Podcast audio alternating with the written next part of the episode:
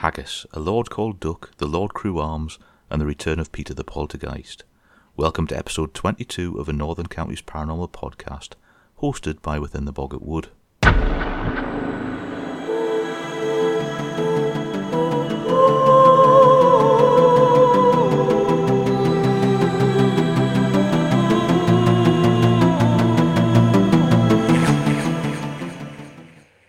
Welcome to episode 22. First of all, I'd just like to say that if during the episode you hear some nice atmospheric stormy noises, it'll actually be from Storm Jocelyn raging outside. We're getting gusts of over 60 miles per hour or 97 kilometres per hour, depending on your preference, here in the northeast of England at the moment, which isn't proving much fun at all. So apologies for any sound pollution. Secondly, the podcast has a new Patreon subscriber. I would like to say a massive thank you to Andy from Walking with the Ghost of Durham for joining up. Andy, hopefully the ebooks and journals on there will be of interest. If anyone does wish to support the podcast via Patreon, please visit patreon.com slash within the Boggart Wood.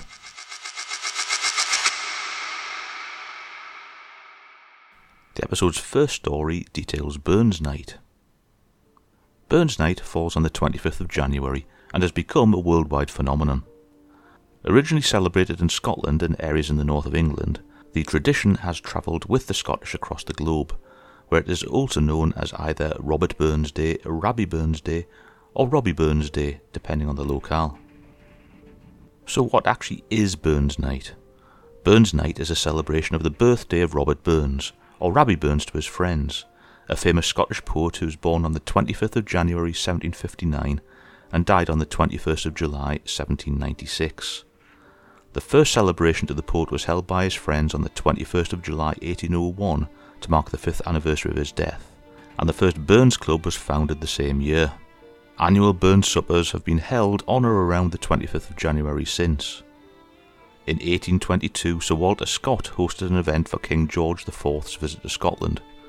Scott had requested everyone wear tartan, bagpipers were present, and haggis was served as the main course. This event, it is thought, is what tied the haggis into being seen as Scotland's national dish. So, why is Burns held in such esteem?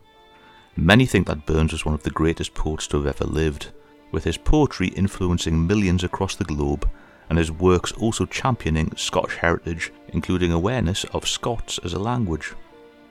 A typical Burns supper includes a haggis served with neeps and tatties, the latter being turnip and mashed potatoes, often accompanied by whisky. In more formal events, there's often a recitation of Burns' Address to a Haggis, a poem by Burns first published in the Caledonian Mercury in 1786. The haggis is also brought to the table, traditionally accompanied by bagpipe music, simply called piping in the haggis.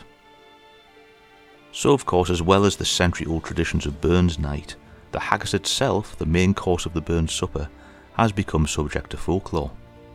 An example of a wild haggis or Haggis scoticus in the Latin, is on display in the Kelvingrove Gallery in Glasgow and is depicted as a peculiar cross between a long-haired Peruvian guinea pig and a muskrat with a large rounded body.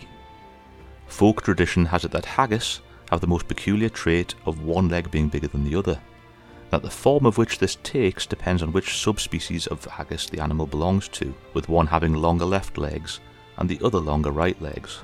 Some discussion does exist as to whether the longer legs also are attributed to female or male haggai. This strange genetic anomaly makes the annual haggis hunt in the Scottish Highlands relatively easy, as due to the length difference the animals have a habit of wandering in circles, though trapping a haggis can be an awkward and painful affair if you get kicked by one. Traditionally, haggis hunting season starts on St Andrew's Day, the 30th of November, and ends on Burns Night. Legally, a haggis must be over 6 inches in length when caught, otherwise it must be returned to the wild. Due to overhunting in the 19th century, haggai are endangered and become distrustful of humans, with their strong sense of smell often detecting a hunter well in advance. Some hunters do suggest that you're more likely to bag a haggis at dusk, with your natural scent masked by whisky. Taking with you a pipe to play a haggis mating call will also help. Now, according to the Haggis Protection Society, wild haggis can be dangerous during the summer months when they are protecting their young, known as haglets. In 2020, the Edinburgh Pest Control Services went viral online with their August alert for visitors due to the breeding season, with specific alerts for the coastal haggai which would attack with a nasty peck, or the Galloway belted haggai which could run very fast. They warned that there was also false news about that Avon Skin So Soft repels the creature. The Suffolk Gazette also reported in 2021 that five animals had escaped from a show in Suffolk and were ravaging crops. Now, in 2003, Halls of Broxburn polled 1,000 American tourists on the origins of haggai, and 33% thought that haggis was a real creature, with 23% claiming that they'd visited in the hope of catching a wild one. In 2019, a survey of 1,000 UK residents was also carried out by the Scottish Game Fair, the results showing that 8% of 35 to 44 year olds and 3% of over 55s believed that the haggis to be a real creature. However, the sad truth is in fact that the haggis is, nor ever was, a real creature. Instead, it is a meal designed to prevent any wastage on an animal, traditionally formed by a sheep's heart liver and lungs being minced with onion, oatmeal, suet, salt and spices, and held in a sheep's stomach to be boiled, usually for around an hour before serving. Some suggest a Viking origin to the dish, others that it was first designed as a nourishing food that could be carried by old Highland cattle drovers, and others that it was simply the food of the poor that left nothing to waste.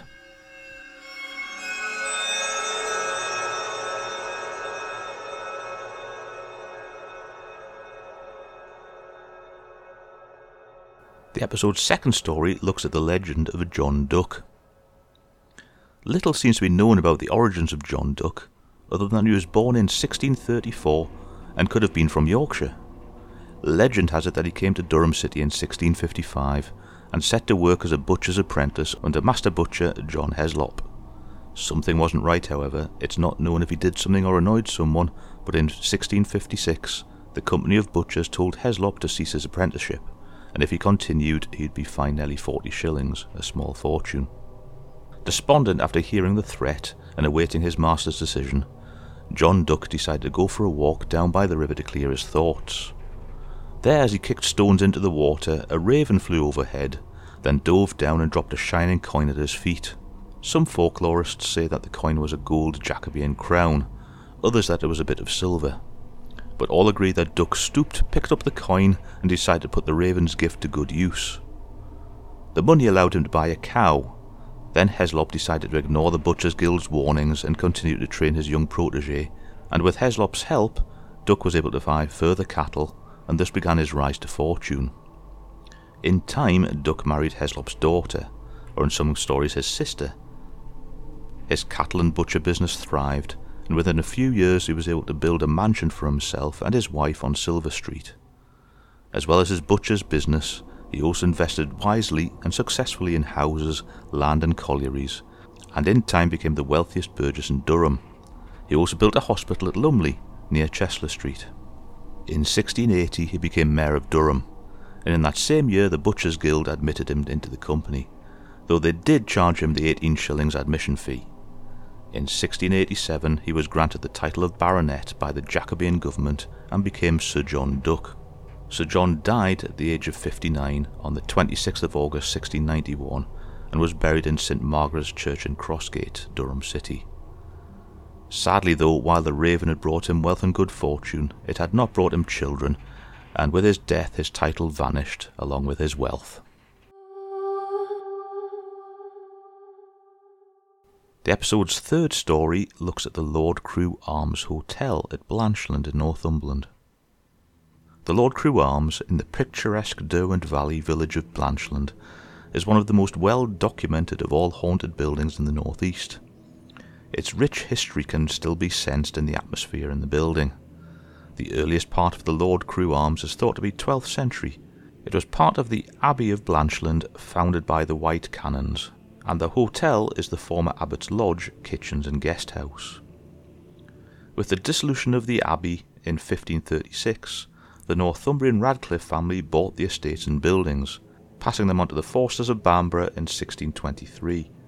At this point, the abbey began to decay, and the other buildings were converted into houses for the village. The building, which is now the Lord Crewe Arms, became a manor house, complete with priest hole and the huge fireplace. In 1701, a tragedy struck the Forsters. The last direct male heir of the family was murdered in Newcastle, and the Blanchland estate passed to his sister Dorothy and his nephew Thomas. Two years earlier, Dorothy had married Lord Crewe, Bishop of Durham, who, in 1704, bought both the Bamborough and Blanchland estates from Dorothy and Thomas. Thomas was appointed Jacobite commander during the 1715 uprising and surrendered at Preston. He was taken to London and imprisoned in Newgate jail, only to escape three days before he was due to stand trial. In the current building, only the crypt bar and the rooms above date from the 12th century. The rest were built and developed in the 17th century by Lord Crewe. The ghost of Dorothy, daring sister of Thomas Forster, is said to return to her old rooms at night. Legend has it that Thomas and his sister returned from Newgate jail, and Thomas hid in the priest hole in the manor's chimney until he escaped the country. He died in France without ever returning home again. His sister haunts the apartments where she used to live, awaiting the return of her brother from exile. Many visitors who have stayed in her old rooms, now the Bamborough room, have reported her pale and sad ghost imploring them to take a message to her brother, still in France, to say that he could return home again and that all is well. Others have reported a white robed monk kneeling in prayer in one of the rooms that belonged to the old abbot's lodging area. Strange footsteps and lights have been seen in parts of the building known to be empty. Another incident was reported by a tourist having a quiet drink in the small bar off the crypt bar, who reported feeling the presence of a woman behind her, walking from the fireplace towards the drinkers.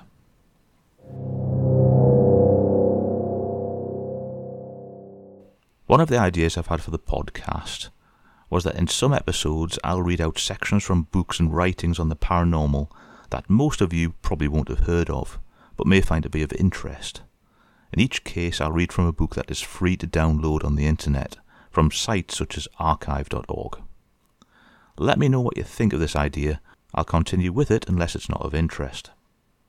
Today's reading comes from the 1850 publication by Augustine Calmet entitled The Phantom World or the Philosophy of Spirits and Apparitions.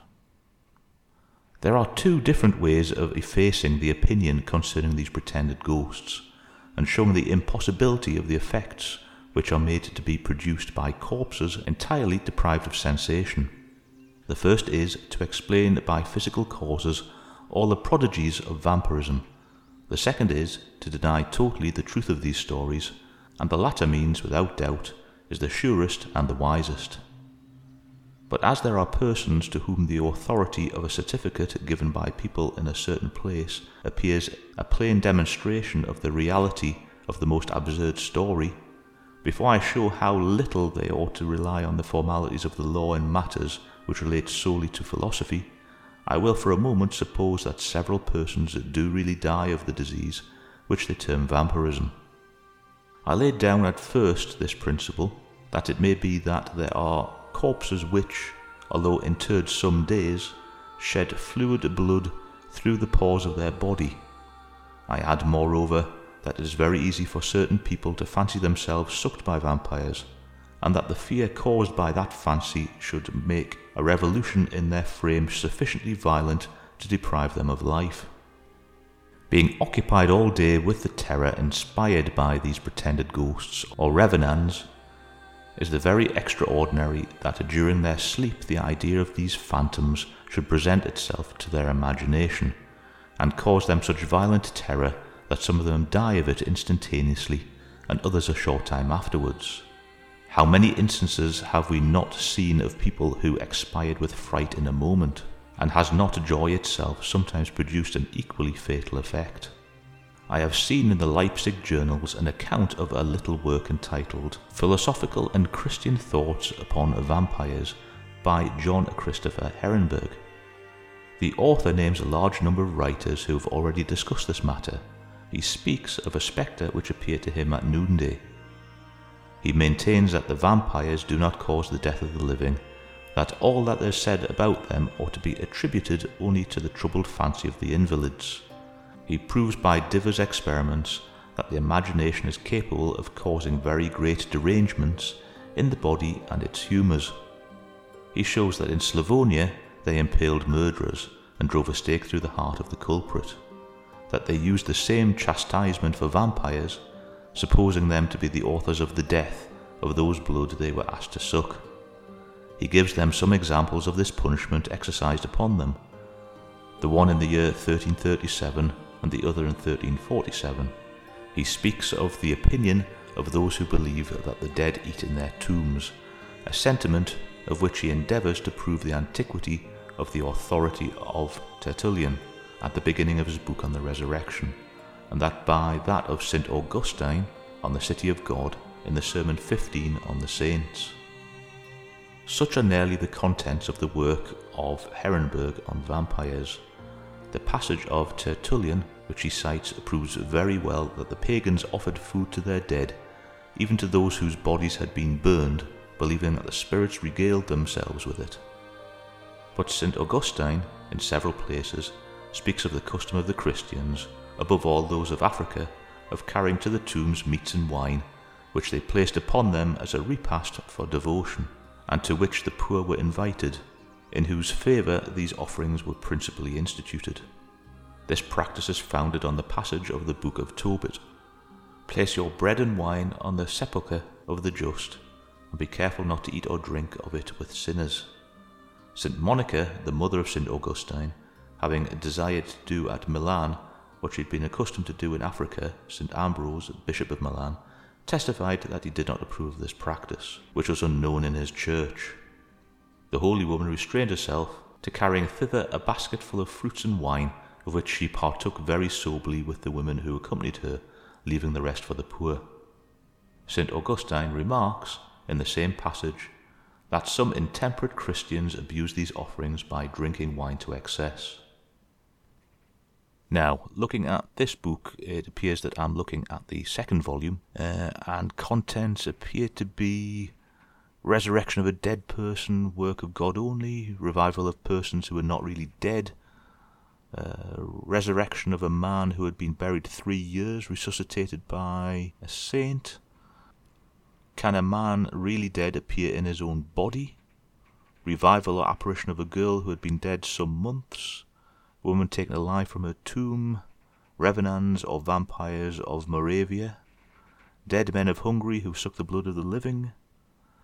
Narrative of a vampire from the Jewish letters? And quite a few other things. So the book is available as a free download from the website archive.org uh, just type in the Phantom World or the Philosophy of Spirits Apparitions in the archive.org search box, and all the options should be available to you. As I say, if this is of interest, let me know and I shall dig out more for you to find. If not, again, let me know and I'll stop.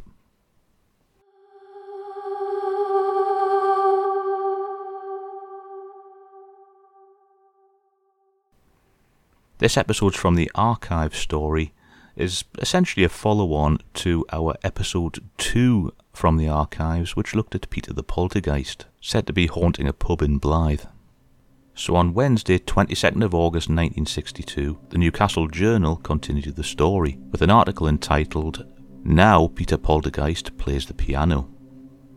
Peter, the pub crawling poltergeist, has cropped up again in Blyth, this time in the Fox and Hounds Inn near the shipyard but the ghost who terrified the regulars in two of the town's main street public houses on Monday with his eerie tantrums has struck a less violent chord. He has been heard playing a ghostly tune on a piano in the back room of the Fox and Hounds. It's licensed for spirits. Last night, a weird, incomprehensible doodling was heard coming from the music room. Mrs. Charles Hughes, wife of the licensee, told me we were washing up the glasses when we heard the piano being played in the next room. I ran to the door, thinking that there was still somebody in the room, but when I looked, there wasn't a soul in the place. The amazing thing about it was the fact that the lid on the keyboard was still closed. The stranger than fiction antics of the impish spirit first came to light when he threw a table lamp from the shelves of the Railway Inn bar in Regent Street. There were no vibrations, no slamming doors or windows which would dislodge the lamp from its resting place on the shelf. Twenty minutes later, Peter, as he has affectionately been christened, floated 200 yards along to the Croft Arms in Turner Street and rattled a few bottles and liquor glasses on the display shelves.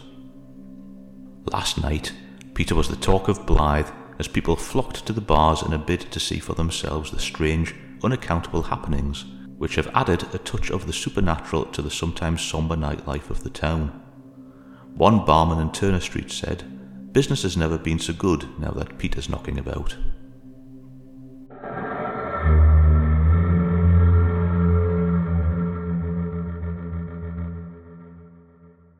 Thanks for listening to episode 22. As per usual, more details on these stories can be found in the episode page on the Within the Boggartwood website. If you'd like to know any more details on the project as a whole, please check out the website and let me know what you think on social media. Until next time, have a good week, stay safe, and remember to return your wild haggis to the wild if it's under six inches long.